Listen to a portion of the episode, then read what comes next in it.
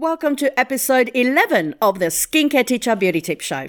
Thank you for joining me on my podcast. I really appreciate it.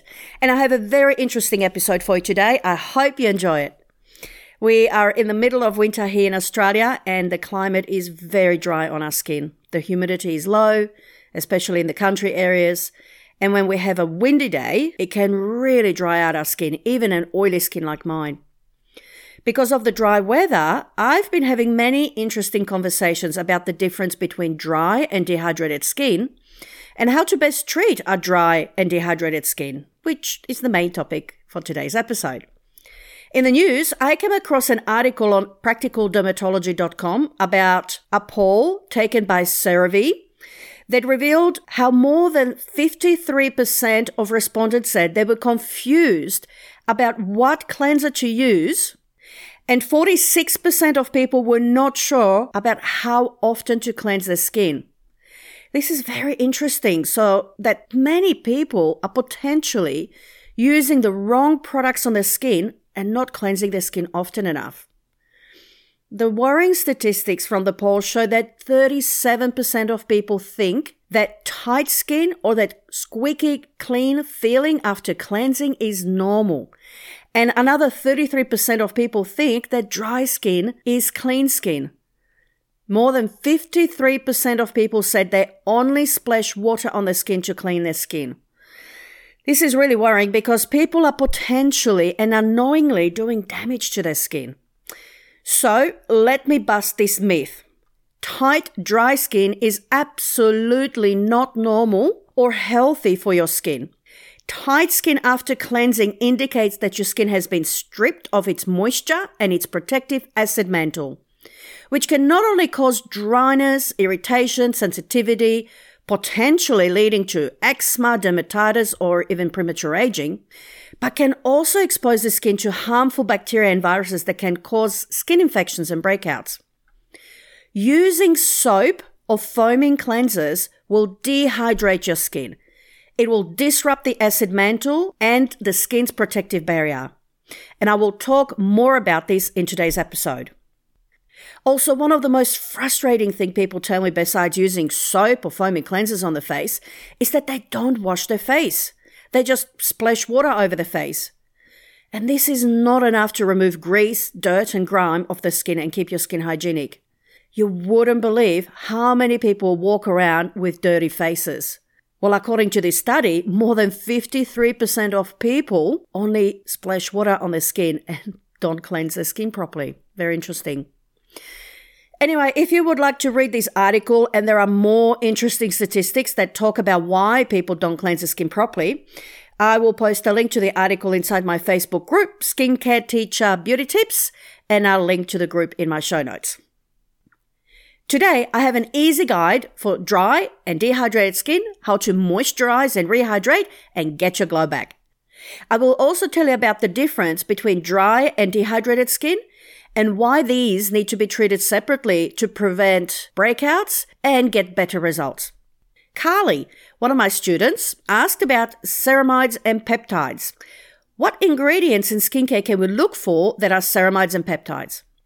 Ceramides are essential to know about to help both dry and dehydrated skin, so I will go into it in more detail in this episode. And peptides are primarily used in anti aging skincare formulations to target collagen elastin, which I will cover in another episode. One of the most common skin conditions we see when we treat people's skin is dehydration. It is a fairly easy skin condition to treat, but it does need maintenance. Dry skin, on the other hand, is a skin type, and selecting the correct skincare for this skin type is essential for the skin's health and vitality. Do you have a dry or dehydrated skin? Or are you confused and not sure? What do you need to look for to determine if your skin is dry or dehydrated? And what are the consequences of using the wrong products on your skin? To find out more, stay tuned.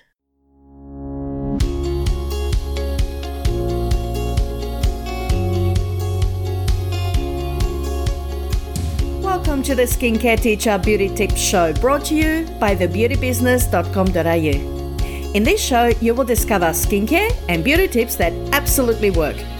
I'm Yana Elston, a qualified beauty therapist, skincare educator, and blogger. And in this show, I will share my expert insights into the best beauty treatments that will absolutely transform your skin. So tune in each week to learn how to look after your skin and improve various skin conditions, including acne, aging, or pigmentation.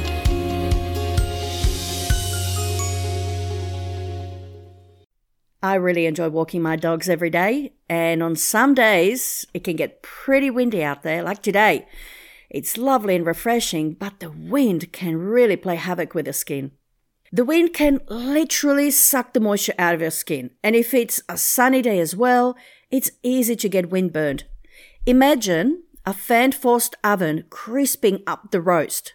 It's a bit like that. The sun heats up and toasts the skin, and the wind dries the skin, resulting in a skin that feels parched, tight, rough, and sometimes stinging and sore, and the surface of the skin looks all crackly. So you need to protect your skin from the elements, particularly during windy days. It's essential to protect your skin from over drying because if it's left untreated, it can lead to skin barrier breakdown, severe dryness, and dehydration. Untreated dehydration leads to premature aging, wrinkling, and even skin sensitivities. Dehydration means loss of moisture or water, and it can occur in dry skin as well as oily skin types. So let's look at dehydrated skin. In dehydrated skin, the lack of moisture levels impact on the skin function and regeneration, slowing down cellular repair and turnover the skin's natural exfoliation process is impaired, which results in a buildup of dead cell layers. In a way, it's like the skin is attempting to protect itself from excessive moisture loss. Dehydration can make the skin look dull and sallow, and if left untreated, the buildup of dead cells lead to other problems such as blackheads and milia. So how should you treat dehydration? If your skin has been dried out and is lacking moisture, a moisturizing and hydrating mask can provide instant relief. Here's what you do. First, prepare your skin with a gentle, milky cleanser designed for sensitive, dehydrated skin. After cleansing, patting in a gently hydrating mist or a lotion is an absolute must. Sometimes known as toners, these water based tonics with no alcohol so they're just based on water and other important ingredients, saturate the skin with moisture, and often contain soothing plant extracts full of vitamins such as vitamin B5, which helps to rehydrate and strengthen the skin. Next, use a gentle, creamy, or enzyme based exfoliant to slough off dry, dead cells and smooth the skin. Your mask will be able to moisturize deeper if you exfoliate beforehand. Now apply a mask formulated for dehydrated or sensitive skin. Look for ingredients such as hyaluronic acid in low molecular weight for deep hydration and high molecular weight for surface relief. Leave on for 10 to 15 minutes. Some masks you can leave on overnight. The hydrating mask will restore your skin's hydration levels, plumping and softening your skin and reinforcing the barrier. After washing off the mask, apply a hydrating moisturizer. Look for moisturizers with hyaluronic acid to hydrate your skin and ceramides and essential fatty acids to lock that moisture in. Just a side note, hyaluronic acid is a very popular and important skin hydrating ingredient. But in dry weather, it must be combined with ceramides to lock that moisture in. So, what are ceramides and how can they help dry and dehydrated skin? Ceramides are essentially lipids naturally found in the top layers of your skin and make up a part of the skin barrier.